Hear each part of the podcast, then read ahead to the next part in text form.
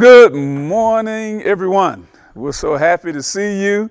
Uh, as I said last week, uh, let me rephrase that. You can see me, I can't see you still, but it won't be long, hopefully, and we will be able to see each other face to face. Uh, let me say Happy Mother's Day to all of you again. I know it's been said many times. Uh, let me say that again. Happy Mother's Day to you all. I want to thank God for, as I always like to do, our fabulous, fantastic worship team who blessed us again today with marvelous song. And so we're glad for that. And uh, we're glad to have you with us as we launch into this new series today. Uh, today, again, is Mother's Day. And uh, uh today we will be starting a new series in one of the only two books in the entire Bible that are named after women. In honor, I don't know that it's in honor of Mother's Day, but that's what we're starting today, is this, this series in the book of Esther, the book of Esther. The other book, many of you know, that's named after a woman is the book of Ruth. We're in Esther today, and we'll start this series today, and we'll go all the way through uh, the entire book of Esther. And as we do that, we'll entitle this series uh, God's Providence. The entire series through Esther will be entitled uh, God's Providence. And today, in that series, we'll be uh, dealing with part one of God's providence. God's providence, part one.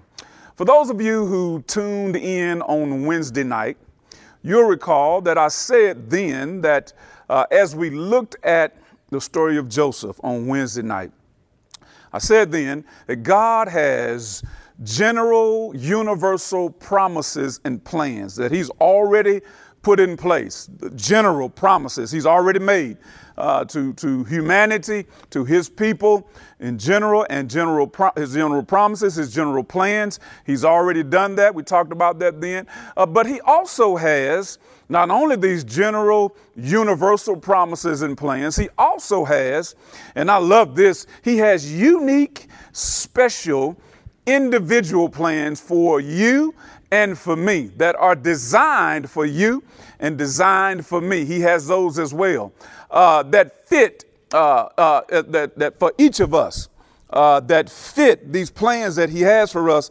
fit especially and uniquely in their own unique way into God's grand plan. This special plan He has fits into His grand plan. I love that. He often brings those plans to pass through His providence. Often, God brings those unique plans to pass by way of his providence.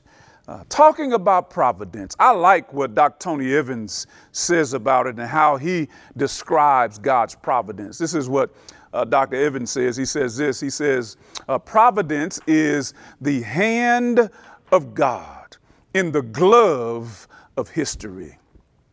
Evans says, It is the work of God whereby he integrates and blends events in the universe in order to fulfill his original design for which it was created. It is God, he says, sitting behind the steering wheel of time. Providence refers to God's governance of all events so as to direct them toward an end.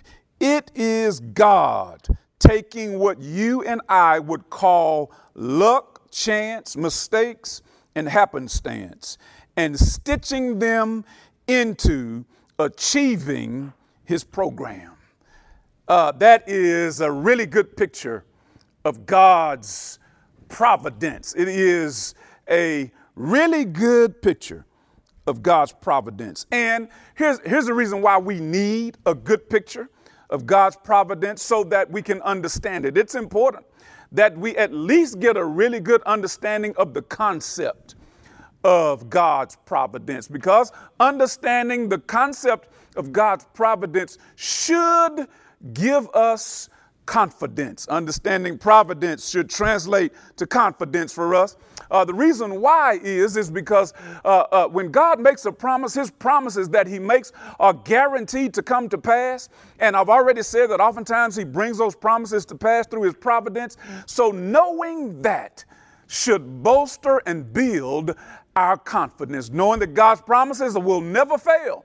They will come to pass. God's providence doesn't make our troubles go away. That's a good thing to know because we don't want to be fooled and tricked into thinking that just because God is on our side and He has plans for us, that we won't face anything because that's not what providence is all about.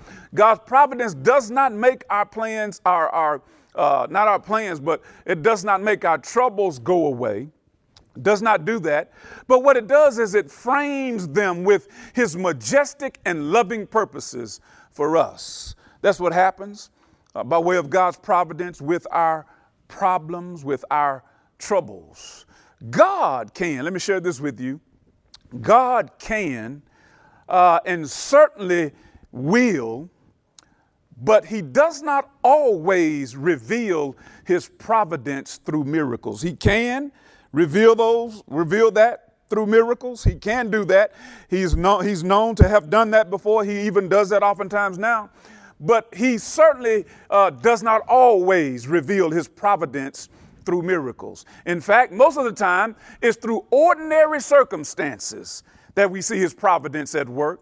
This then is indeed the case here in the book of Esther. It's an ordinary situation, ordinary events, but God's providence is prevalent.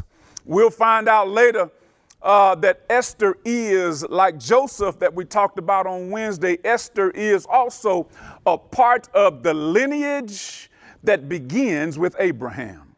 God's providence, you remember, God's providence has prevailed over this family, that Esther is in line with, and she's a part of this family. God's providence has prevailed over this family since he made his covenant with the patriarch Abraham in Genesis 17. 4 through 8. You remember what it says? It says this Behold, my covenant is with you, and you shall be the father of a multitude of nations.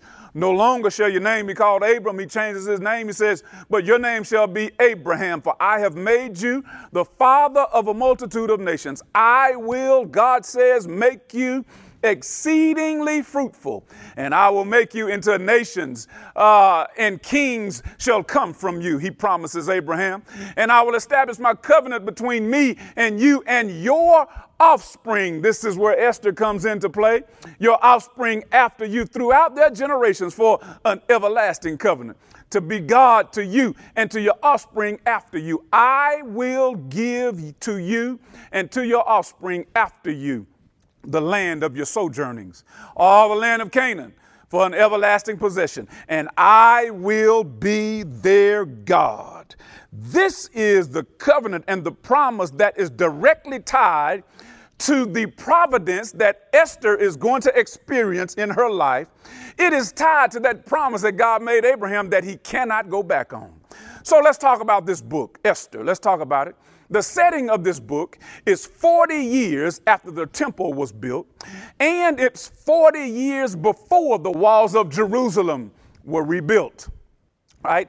Ahasuerus uh, or Xerxes is his name, right? It, he is king over Persia. The nation of Israel has split into two kingdoms. You'll know, you remember that the northern kingdom and the southern kingdom are the two kingdoms now. And the northern kingdom uh, goes by the name of Israel. The southern kingdom is known as Judah. This has happened, this has taken place after years of disobedience to the Lord. The northern kingdom was taken captive by the Assyrians. The southern kingdom was later taken captive by the Babylonians. And you'll recall that the captivity in, of, in Babylon lasted for 70 years. During the 70 year period, the Persians conquered the Babylonians. So the children of Israel have been, having been displaced from their land, were first captives to the Babylonians, then the Persians. That brings us then to our story. Before we get into the story, allow me to share some interesting facts about the book of Esther with you. Interesting facts. One thing that's interesting about this book is uh, there is no mention at all of God anywhere in this entire book. No mention of God.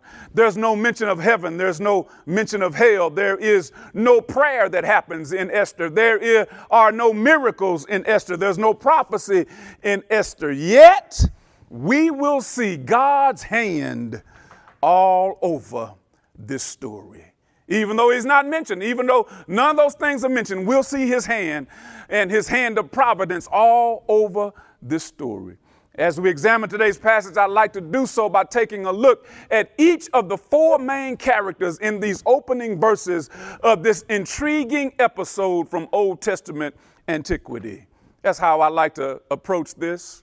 First, I'd like to introduce each of the characters and explain how they each unknowingly become a part of God's providential plan that will play out over the course of this book. Then, after doing that, I'd like to discuss how we see the scarlet thread of Christ in each of their unique situations is there. Although God is not mentioned, the Bible is still a him book. That's spelled H I M, and that's a reference to Christ. It's still a him book, a H I M book, and traces of Christ are evident on every page, every page of God's holy writ. He's there on every page. So then let's look at the first character. The first character uh, we are introduced to is the king, right? The king. Uh, we, we are introduced to him in verses 1 through 5. Let's read it now. Let's just say this. We're going to use for our kind of paragraph of preaching today and teaching uh, Esther chapter 1 verses, uh, Esther chapter 1 verses 1 through chapter 2 verse 18. Uh, that is what we're looking at, but I won't be reading all of that passage. I'm going to select some of the passages that go along with the characters, and we're going to read those. The rest of it, I'll fill in with narrative and just kind of explain what's going on. So, first, let's see what's going on with the king. Verses 1 through 5 say this Now, in the days of Ahasuerus, Ahasuerus, who reigned from India to Ethiopia, over 127 provinces. In those days, when King Ahasuerus sat on his royal throne in Susa, the citadel, in the third year of his reign, he gave a feast for all his officials and servants. The army of Persia and Media, and the nobles and governors of the provinces before him, while he showed the riches of his royal glory and the splendor and pomp of his greatness for many days, a hundred and eighty days. And when those days were completed, the king gave for all the people present in Susa, the citadel, both great and small, a feast lasting for seven days in the court of the garden of the king's palace. That's our introduction, brief introduction to the king, King Ahasuerus, right? We're, introduced to him here. Uh, the king is in Shushan. It is, it serves, if you will, as his winter home. And while he's there, he makes a feast or organizes this party. He organizes this party for his officials and his servants that last for, get this, six whole months. Have you, have you ever wondered what it would be like to have a party that lasts for six months? Six months, not six days, not six hours. He has a party that lasts for six months. Here's the reason why he does it. He does it for no other reason but to show off. He's a show off. He wants to show off uh, what he has and who he is to everybody. So he has a six month long party. It was a display of his riches and his greatness. Then he has a smaller after party for the locals that lasts seven days. That's a long party as well. So one party lasts six months, the next one lasts seven days. Uh, along the way, close to the end of this long extended party, this may have happened before, but certainly we're told that it happens at some point near the end. He gets drunk. And as he gets drunk, he summons his wife to come and parade her beauty before his male guests he calls her to come and do this. Because uh, of her refusal, she does, by the way, refuse this request. Because she refuses, he decides through a series of events to replace her as queen, which fits right into God's providential plan. We'll talk more about it in a minute. Just wanted to give you a brief introduction to the king. Then that leads us to the next character. Next character is in verses 9 through 12 of chapter 1. Uh, let's read it. Next character is Vashti. Let's read about Vashti, the king's queen, the king's wife. Here's what it says in verses 9 through 12. Queen Vashti also gave a feast for the women. She has her own party for the women in the palace that belonged to King Ahasuerus. On the seventh day, when the heart of the king was merry with wine, he commanded Memuhan, Biztha, Harbona, Bigtha, and Agapah, Zethar, and Karsis, the seven eunuchs who served in the presence of King Ahasuerus, to bring Queen Vashti before the king with her royal crown in order to show the peoples and the princes her beauty. For she was lovely to look at. Right? Verse 12. But Queen Vashti refused to come at the king's command delivered by the eunuchs. At this, king, the king became enraged and his anger burned within him. So we meet Vashti now, his wife, Queen Vashti. She refuses, as I said earlier. How does she fit? How does she unknowingly become a part of God's plan. We already saw how the king unknowingly becomes a part of God's plan in, in this whole uh, series of events. But how does Queen Vashti become uh, a part of God's providential plan? She refuses. Here's how it happens she refuses to be a part of this foolishness. And because of this refusal, as queen, never to be, she is never to be heard from again. She's removed as queen and never to be heard from again, right?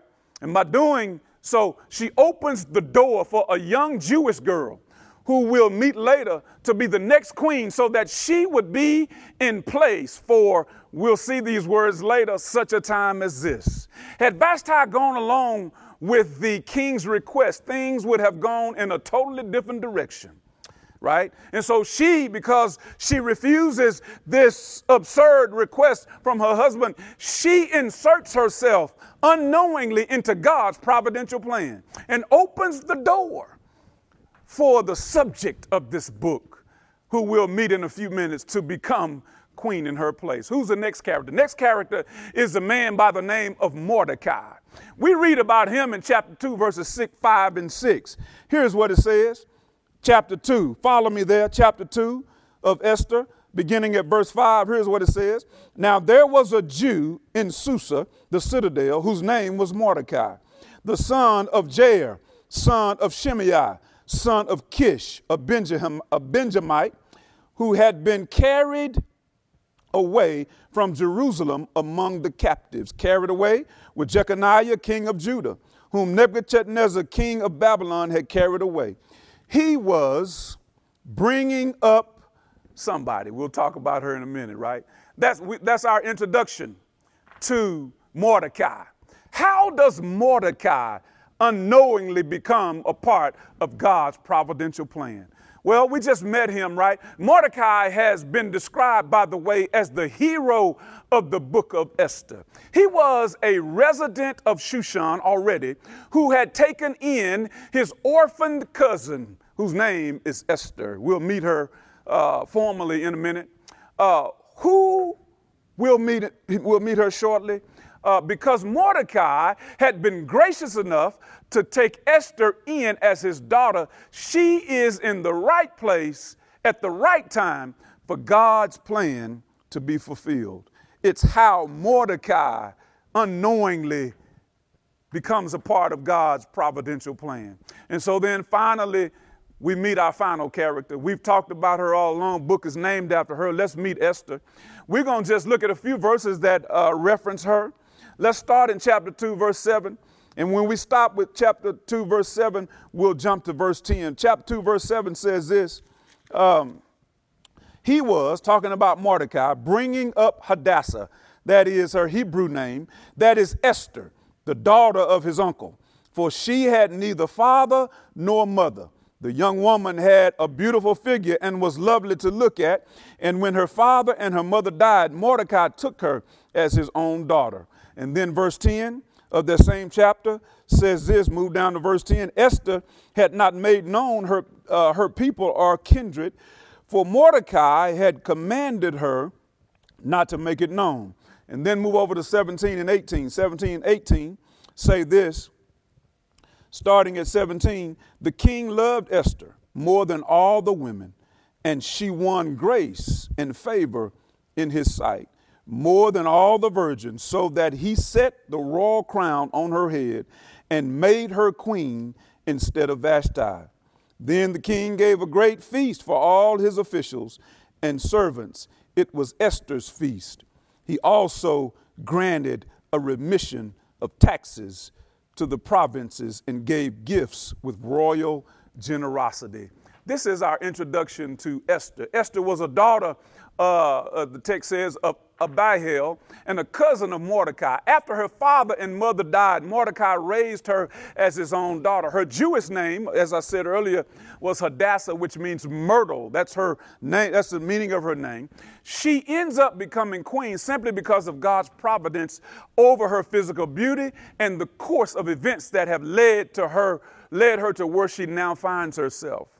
Right? And so that is what goes on, right? This is how each of these four characters uh, are unknowingly uh, inserted in and become a part of God's providential plan. We've seen that in each, each of the four characters, right? Uh, so, what lessons, though, can we learn from each of these characters? How do we, here's the next question, uh, the prevailing question, right? How do we see Christ in each of them? How do we see it? Either by comparison or by contrast, I think we can see Christ all throughout these characters and in them. First thing, first let's look at the king. We've already looked at and been introduced to him. Let's look at how what we can learn from him, right? How, how do we see Christ in him? I, so let me say this: we see Christ in King Ahasuerus. Uh, uh, we see him by contrast in the king right? We see some things that contrast, that are different from Christ. And when we see that, we can compare it to Christ and we can see, the, see that Christ uh, is much better. We'll talk about it. He's a worldly king in what he values, how he rules, where his wisdom comes from, etc. Watch this. He rules 127 provinces and appears to have all this wealth and power, yet he never makes a decision on his own. He always needs someone to tell him what to do. Then he always they always give him bad advice and he always listens to their bad advice. He is the example, the he is bad leadership exemplified. Let's talk about what happens. We, we kind of briefly went over it, right? He calls his wife in to parade herself in front of his male guest. She refuses, and then he consults with these people, his servants and his officers, and he asks them what he should do about it. He's angry. He asks them, and one Memucan speaks up and says, "This is what you ought to do. You ought to kick her out of the palace and give and and, and bring in some others who would who would uh, audition to be queen in her place. Kick her out of the palace. Make a decree and when you make a decree, we know that the decrees that are made by, by, by the king in this day uh, were, were ir- irreversible, so that when he would make the de- decree, he couldn't go back on it. And so he listens to this advice, and this is what he does. He does that. And so we see in him the example, unlike Christ, of bad leadership. We have a much better king we have a much better king. In fact, 1 Timothy, Paul says this in 1 Timothy chapter 6, verses 13 through 15. He says, I charge you in the presence of God, who gives life to all things, and Christ Jesus, who is, who in his testimony before Pontius Pilate made the good confession to keep the commandment unstained and free from reproach unto the appearing of our Lord Jesus Christ, which he will display at the proper time. He who is the blessed and only sovereign, the King of kings and Lord of lords. We have a much better king. We see Jesus by contrast when we look at King Ahasuerus. But then what about Vashti? What do we see in her? Vashti. What do we, we see Christ in Vashti in that she refused to back down from her convictions no matter what the consequences were, no matter what the situation was, she stands firm on her refusal to be a part of foolishness. She stands firm and solid on her con- convictions. Her husband uh, calls her and threatens her with doing this. She says no, and she faces the consequences of her conviction. We see this in Christ as well. Many times in his life do we see him stand firm on his conviction, no matter what the consequences might be. You remember many times we see it in his life. One such instance you'll recall was when he was tempted by Satan in the wilderness.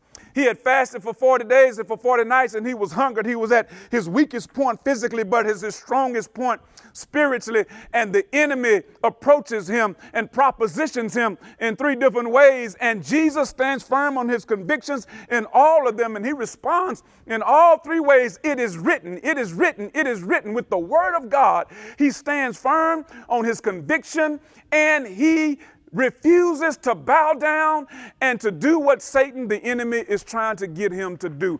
In this, we see Jesus in Vashti because she stands firm on her conviction, right? That's what, what we see in her. Uh, and so then, let's move on to the next, the next uh, character. What do we see in this next character? We see uh, Vashti shows us Christ in that she refuses to back down from her conviction. And the truth of the matter is that standing for God will always result in a positive outcome. Standing for God. We don't know what happens to Vashti. But we do know that her standing up for her own convictions ultimately contributed to the good that would come out of the story of the king and Esther. So we learn that. What do we, what do we learn from Mordecai? What do we learn from Mordecai? Mordecai. In Mordecai, we see many comparisons to Christ. In just this passage, keep in mind, we're going to be walking through the entire book of Esther, but today we're focusing on chapter 1, chapter 2, the first 18, first 18 verses of chapter 2 right? And so, just in this passage, we see all of this evidence of God's providence. Just in these two chapters, we'll look at more of it later, but just right here, we see Christ in, even in Mordecai. Not to mention the entire book. Mordecai is a certain Jew, it says, and the Lord Jesus Christ is a certain Jew. According to Matthew chapter 1, Mordecai becomes a father to an orphan, just like Jesus, the Lord Jesus, became a father to us who were all orphaned. It's like Paul says in Romans 8:15, for ye have not received the spirit of bondage again to fear, but you have received the spirit of adoption, whereby we cry, Abba Father. It is what Mordecai does, and it, it pictures what Christ would do later. Mordecai walked, the text says, every day before the court. Mordecai walks where Esther walks to associate himself with Esther.